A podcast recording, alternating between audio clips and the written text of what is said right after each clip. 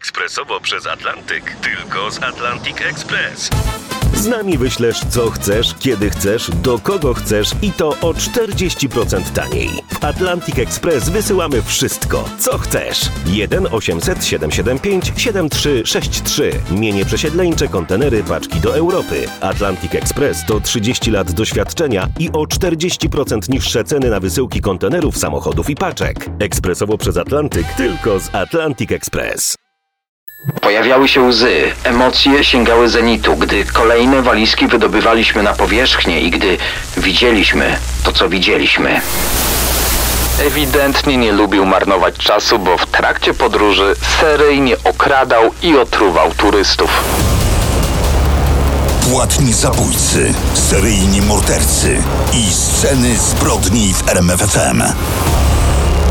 Za oknem już ciemno, zimno, deszcz pada. Generalnie no nie chce się wychodzić, czyli nie ma lepszego momentu, żeby sobie teraz powspominać wakacje. Oj, wtedy to się działo, prawda? A jeśli słuchacie tego podcastu akurat gdy jest pięknie, jasno i cieplutko, to może też chętnie powspominacie sezon wakacji, ale mam nadzieję, że wasze wakacyjne wspomnienia bardzo się różnią od tych, które mamy dla was dzisiaj w scenach zbrodni.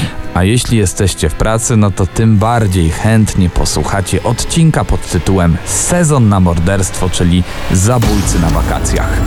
Daniel Dyk i Kamil Barnowski prezentują sceny zbrodni w RMFFM. Upewniamy się, że sezon turystyczny już zakończyliście. No tak, studenci już na pewno na uczelniach, nawet ci zaoczni. Uczniowie też, a jak uczniowie, no to i ich rodzice, no to myślę, że, że możemy. Musimy przyjąć, że zakończył się niestety ten sezon turystyczny i każdego roku oprócz niezatartych wspomnień w naszych głowach, fantastycznych pamiątek z albumem ze zdjęciami, każdy taki sezon przynosi informacje o tajemniczych zgonach, brutalnych morderstwach i niewyjaśnionych zabójstwach. Dzisiaj w scenach zbrodni w Radiu RMFFM turystyczny sezon na morderstwo, czyli będziemy mówili o zabójcach na wakacjach. W tym roku jedną z najbardziej tajemniczych zbrodni jest niewątpliwie zabójstwo siedmiu młodych ludzi nad jeziorem Gatun w Panamie. Ale sprawdzimy dla Was też inne tajemnicze sprawy, tak z ostatnich powiedzmy dwóch, trzech sezonów. Ale dzisiaj w programie pojawi się też najsłynniejszy morderca turystów Charles Sobrasz, czyli znany bardziej jako Bikini Killer. No sami słyszycie, warto zostać z nami. Wejdź do mrocznego świata przestępców. To jest chyba jedna z najbardziej tajemniczych spraw kryminalnych minionych właśnie wakacji na świecie. Ta sprawa dotyczy piątku 17 lipca. Nad jezioro Gatun, położone 80 km od Panama City, wybrała się 13-osobowa grupa znajomych. Po prostu na biwak, na relaks, na odpoczynek. Młodzi ludzie w wieku od 17 do 22 lat zerwali się ze szkoły i to jest Panama, tam jest inny system edukacji, połowa lipca, a jednak oni powinni być wtedy w klasie. Tak, musimy wyjaśnić, że gdy u nas trwa właśnie sezon wakacyjny, w Panamie trwają zajęcia szkolne, ich wakacje, czyli ta letnia przerwa, trwa od grudnia do lutego. Można więc powiedzieć, że uczniowie wybrali się na wagary, korzystając po prostu z pięknego dnia. Dla siedmiorga z nich to był ostatni dzień ich życia. Co zrozumiałe, o wagarach nie poinformowali swoich rodziców. No oczywiste. Gdy minął czas, gdy zwykle wracają ze szkoły, część rodziców zaczęła się niepokoić. Obdzwaniali kolegów z klasy i dowiedzieli się, że ich dzieci nie były w szkole. Wtedy zgłaszają zaginięcie. Policja odnajduje młodzież w sobotę rano. W bunkrze nad jeziorem, pamiętającym czasy II wojny światowej, żeby było jasne, bunkier, a nie jezioro. Jezioro jest trochę starsze. A mówiąc precyzyjnie, policja odnajduje w tym bunkrze pięć ciał. Na kolejne dwa ciała trafiają tuż przy brzegu jeziora. Już na pierwszy rzut oka widać było, że to dokonana z zimną krwią egzekucja. Trzech chłopaków i cztery dziewczyny nie żyją. Część z nich zginęła od strzału w głowę. Ogromny dramat rodzin, zwłaszcza jednej. Wśród ofiar są dwie nastoletnie siostry, Ladies i Jelena. No i ten niepokój rodziców pozostałej szóstki. Czy reszta uczniów z tej, przypominamy, 13-osobowej grupy wagarowiczów, czy też nie żyją? Na szczęście pozostałym udało się uciec. Opowiedzieli policjantom o dwóch napastnikach z bronią. Twarzy jednego nie widzieli, był w kapturze. Znał imię jednego z uczniów, których później zastrzelił. Co sugeruje, że morderstwo nie było sprawą przypadku. Aktualnie w Panamie trwa śledztwo mające wyjaśnić przyczyny tego bestialskiego mordu. Zatrzymano także jedną podejrzaną osobę. To osiemnastolatek. Czy to on był jednym z tej dwójki z bronią? Jego adwokat utrzymuje, że chłopak jest na pewno niewinny. Dodajmy, że okoliczni mieszkańcy rejon jeziora Gatun określają jako spokojny, jako bardzo bezpieczny, chociaż co do samego bunkra istnieje podejrzenie, że był miejscem, które zajmowali handlarze narkotyków. Natomiast policja wstępnie wykluczyła, by zamordowane dzieci miały jakikolwiek związek z dealerami czy też gangami. Być może znalazły się w niewłaściwym czasie, w niewłaściwym miejscu. Przyznacie, że niezwykle tajemnicza sprawa. Jeżeli panamskie służby dokonają ostatecznych ustaleń, na pewno do niej wrócimy w scenach zbrodni w RMFFM. Tym razem coś z poprzedniego sezonu turystycznego i właśnie podróżujemy do Kanady. Rok 2019, dokładnie 15 lipca. Dwójka turystów, 24-letnia Amerykanka i 23-letni Australijczyk podróżowali szlakiem prowadzącym na Alaskę. Swoją niebieską furgonetką jechali przez malownicze tereny Kolumbii Brytyjskiej. Wówczas najprawdopodobniej zepsuł się ich samochód, a reszta jest już zagadką. Właśnie w pobliżu tego charakterystycznego niebieskiego, ale zepsutego auta na poboczu autostrady odnaleziono ich ciała. Zginęli od ran postrzałowych. Czy próbowali kogoś zatrzymać, by prosić go o pomoc i, i źle trafili? Nie wiemy. Policja dotarła jednak do zapisu monitoringu z jednej ze stacji benzynowych, na którym widać parę w towarzystwie jakiegoś mężczyzny. Ale prawdziwe tajemnice przyniosły kolejne dni śledztwa. Udało się wytypować dwóch podejrzanych. Dlaczego to takie tajemnicze? Posłuchajcie, kanadyjskie media podały ich rysopis. Poszukiwani to 19-letni Cam McLeod oraz 18-letni Breyer Szmegelski. Co ciekawe, ta dwójka chłopaków z Kanady kilka dni wcześniej uznana została za zaginionych. Znaleziono ich spalony kamper pół tysiąca kilometrów od miejsca, w którym zastrzelono tę amerykańsko-australijską parę turystów. Przypuszczano, że chłopakom przydarzył się jakiś wypadek samochodowy, bo niedaleko spalonego kampera odnaleziono ciało 64-letniego mężczyzny, który mógł być jednym z pasażerów tego kampera. Więc skoro jego spotkało coś takiego, to i jadący z nim dwaj chłopcy pewnie zginęli, a na pewno zaginęli. No właśnie, tak uważano. Jednak po zabójstwie Amerykanki i Australijczyka śledczy uznali, że choć tak odległe, te zabójstwa coś łączy, że ten pasażer kampera i ta dwójka zostali zamordowani przez tych właśnie zaginionych nastolatków. Cam McLeod i Brian Szmegelski z zaginionych od razu stali się podejrzanymi. No tak czy tak byli poszukiwani, tylko teraz jakby bardziej. No i mamy tutaj przed sobą komunikat, który opublikowano na ich temat w mediach. Śledczy podejrzewają, że Cam McLeod i Brian Szmegelski mogą być uzbrojeni i ekstremalnie niebezpieczni.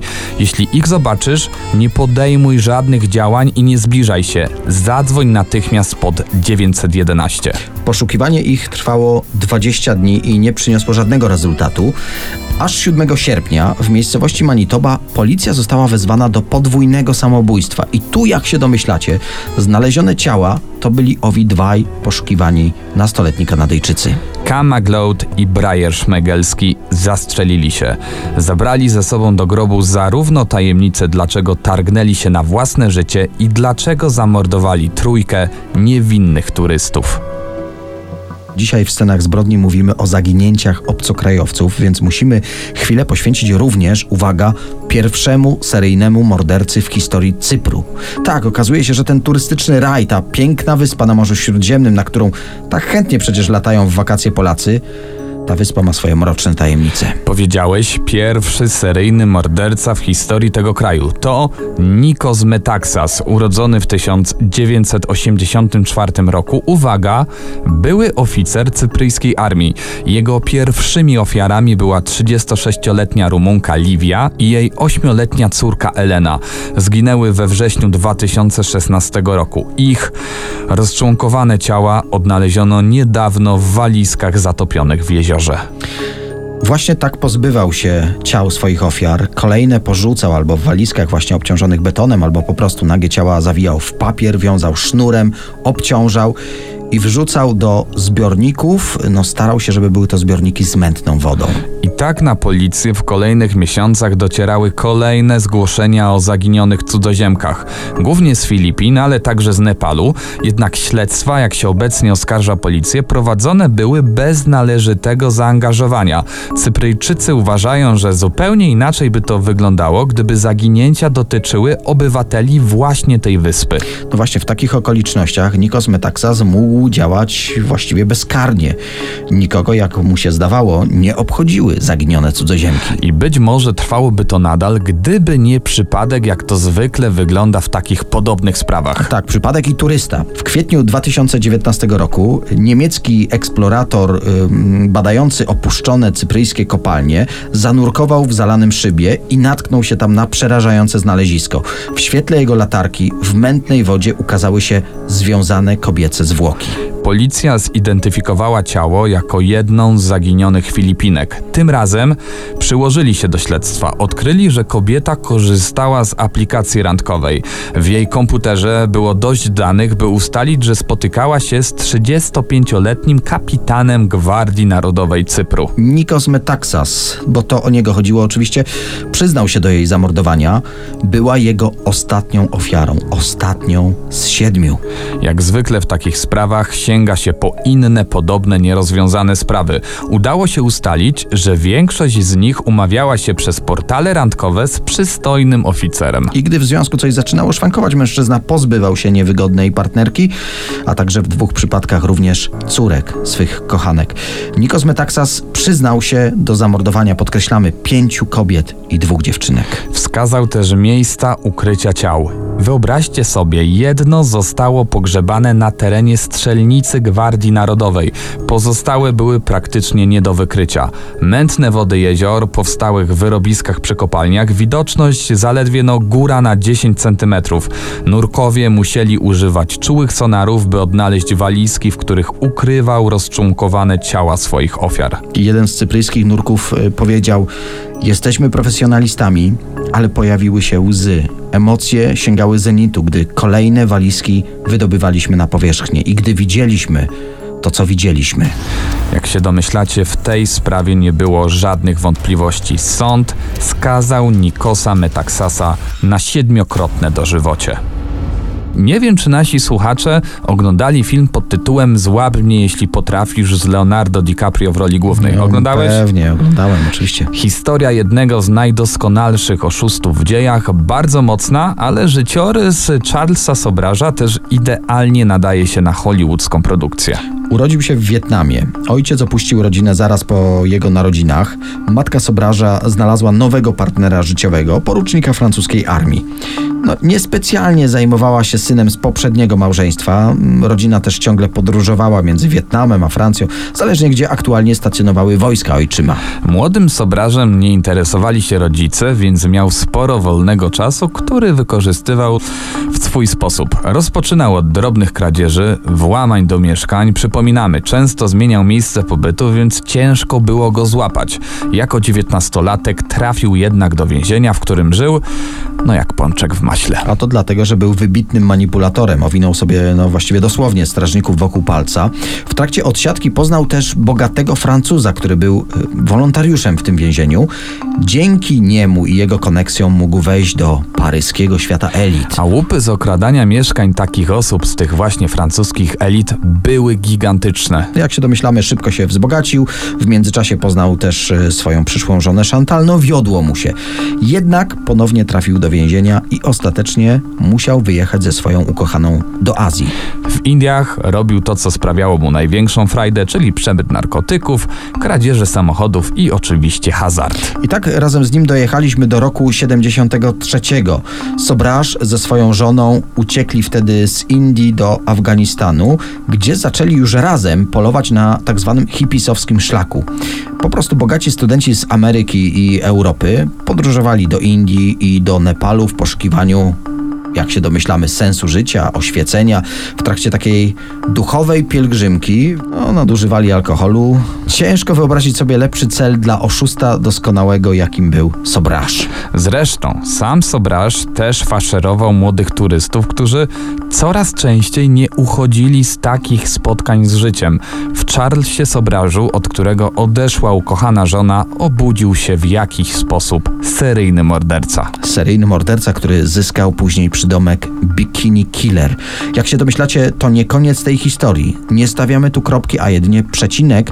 Do tej sprawy wrócimy już za moment. Płatni zabójcy, seryjni mordercy i sceny zbrodni w RMFFM. Wracamy już do historii Charlesa Sobraża, perfekcyjnego manipulatora, który specjalizował się w odurzaniu narkotykami bogatych zachodnich turystów. Następnie ich okradał z wszelkich kosztowności. Jednak, pamiętamy, zostawiła go ukochana, założył więc nowy gang i tu już bez żadnych skrupułów zaczął mordować turystów. I tak, Tajlandia, Hongkong, Nepal, Malezja, Indie, to tam znajdowano kolejne ciała, często spalone. Ofiary pochodziły m.in. z Holandii, USA, Kanady. Sobraż był zawsze kilka kroków przed organami ścigania, swoim ofiarom zabierał dokumenty, dzięki czemu mógł swobodnie przekraczać granice pod zupełnie nową No, tożsamością. właściwie było niemożliwe namierzenie, gdzie aktualnie się znajduje. No, miał kilkadziesiąt paszportów, kobiet, mężczyzn z Europy, ze Stanów, no do wyboru, do koloru. Zastanawiacie się pewnie wszyscy, w jaki sposób zdobywał zaufanie. Po prostu turyści, na przykład z Francji, byli totalnie zrozpaczeni, gdy gdzieś gubili swoje paszporty. Sobraż oczywiście jako dobra dusza zjawiał się nie wiadomo skąd, oferował swoją pomoc i jakimś cudem bardzo szybko udawało mu się odzyskać te zaginione dokumenty. Nie było to zbyt trudne, bo przecież sam je wcześniej ukradł. Po takiej pomocy turyści byli wpatrzeni w niego jak w obrazek, mógł z nimi robić co tylko chciał. Dodajmy też, że zamordował swojego wspólnika, z którym przemycał kamienie szlachetne. Uznał, że po prostu niepotrzebna mu już osoba, z którą musi dzielić się łupami. Jednak Charles Sobraż, mimo swojej wielkiej inteligencji, umiejętności podejścia do ludzi, wpadł w lipcu 1976 roku w stolicy Indii. Wtedy dołączył się do 50-osobowej wycieczki studentów z Francji i zaoferował siebie jako przewodnika. Turyści chętnie przyjęli pomoc rodaka, który jeszcze nalegał na to, żeby wszyscy zażyli szczepionkę na czerwonkę. Tak się przejmował ich losem. Oczywiście nie była to żadna szczepionka, żadne leki, tylko mocne narkotyki. Studenci zorientowali się w porę. Narkotyki zaczęły działać za szybko, ale jednak zdążyli obezwładnić Sobraża i zadzwonić na policję. On przed sądem tłumaczył się, że większość jego morderstw było przypadkowych, że źle obliczał dawkę psychotropów, jednak śledztwo wykazało, że eliminował świadków, którzy mogliby go wydać. Z więzienia wyszedł w 1997 roku, wrócił do Francji, zamieszkał na przedmieściach Paryża i tam żył już jako gwiazda, jako ten słynny bikini killer, jak go chrzciły go media. Ma swojego menedżera, zarabia spore pieniądze na wywiadach telewizyjnych, na książkach oczywiście ze sobą w roli głównej. To nie koniec historii, bo w 2003 roku został aresztowany w kasynie, wyobraźcie sobie, w Nepalu. Nie zdawał sobie sprawy, że jego przestępstwa w tym kraju nie uległy przedawnieniu i tak Charles Sobraż został skazany na zasłużony wyrok dożywocia i miejmy nadzieję, że strażnicy więzienni z Nepalu nie nabiorą się już na jego sztuczki.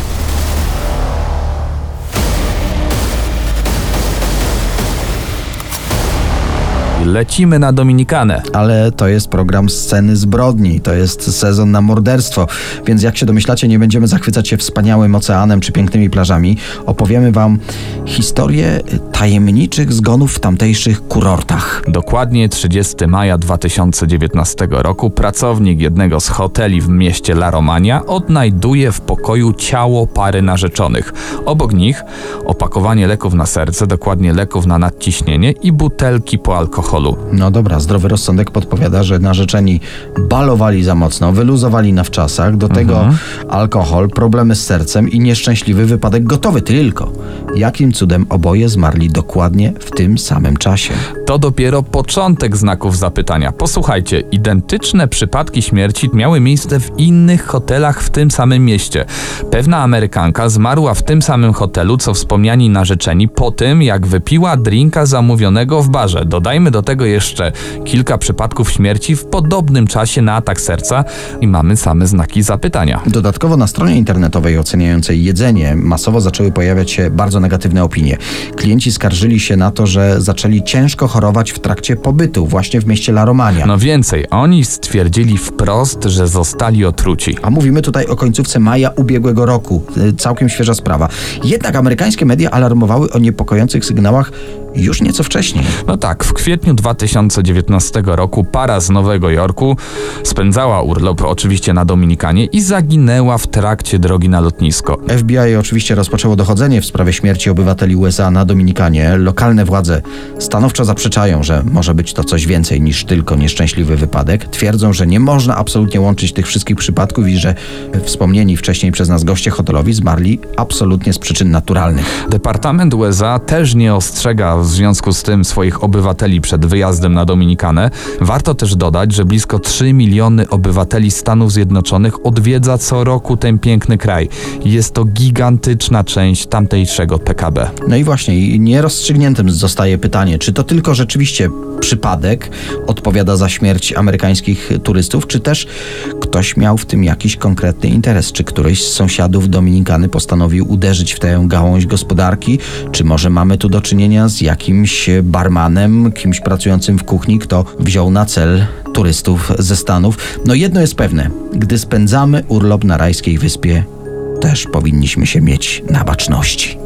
Jak pojawiły się takie mroczne wakacyjne wspomnienia, to musimy to odczarować. Masz jakieś miłe wspomnienia z wakacji? Coś się dobrze mam, kojarzy? Ja, ja pamiętam, jak wtedy podróżowałem po Krakowie, proszę ja ciebie, tam i z powrotem, żadnych korków nie było. No piękne czasy. To było akurat chyba wtedy, kiedy ja stałem w tych wielkich korkach w kolejce na szczyt Giewontu. No widzisz, no każdy kij ma dwa końce, korek też. Dziękujemy za to, że byliście z nami. Polecamy inne odcinki Scen Zbrodni na stronie www.rmfon.pl i na tych wszystkich aplikacjach w waszych telefonach. A my, czy będą korki, czy nie będą, na pewno wrócimy za tydzień. Kamil Barnowski. I Daniel Dyk, do usłyszenia. Daniel Dyk i Kamil Barnowski prezentują Sceny zbrodni w RMFFM.